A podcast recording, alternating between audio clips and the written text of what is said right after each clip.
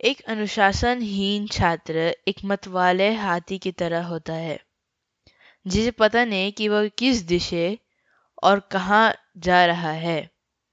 Tom ऐसे ही एक अनुशासन विद्यार्थी था, जिसे अपने अनुशासनहीनता के लिए भारी कीमत चुकानी पड़ी।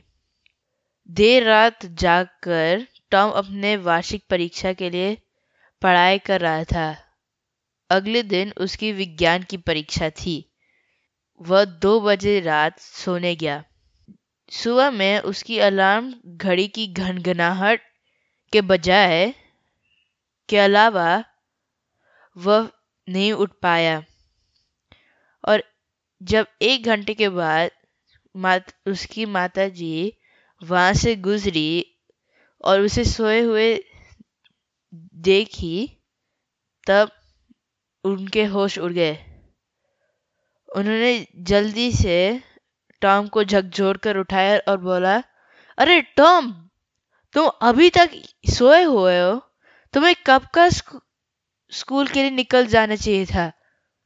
तुम एक घंटा देर हो चुके हो। टॉम हड़बड़ाकर उठा और अपने बिस्तर से कूदा। वह आनंद फानन में तैयार हुआ। और हवा से बातें करते हुए पाठशाला गया, भागा।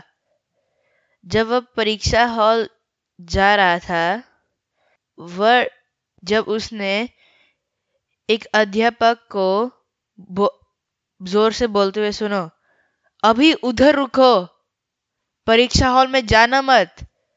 जब वह देखा कि कौन बोल रहा था तो निरीक्षक उसके पास आग बबूला हो आ रही थी।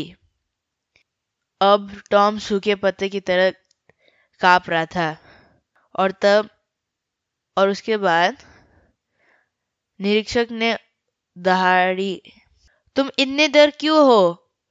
और जो भी अगर कारण अच्छा नहीं हो तो मैं तुम्हें परीक्षा में बैठने के लिए अनुमति नहीं दे सकती। टॉम हकलाते हुए कहा, मैं मैं बहुत देर तक जागकर पढ़ाई करता रहा। तुम नहीं बैठ सकते। और तुम अभी मेरे साथ प्रधानाचार्य के दफ्तर चलो। उन्होंने डांट फटकारी। टॉम का दुख का दुख का ठिकाना ना रहा और वह शर्मिंदा हो गया। वह आत्मग्लानी से भर उठा। टॉम बहुत पछताया और वह और भी पछताया इस बात को लेकर कि उसने पहले अपने माता पिता की सलाह क्यों नहीं मानी। अगर वह कर्तव्यनिष्ठ एवं विवेकशील होता, उसे ऐसे दिन नहीं देखने पड़ते।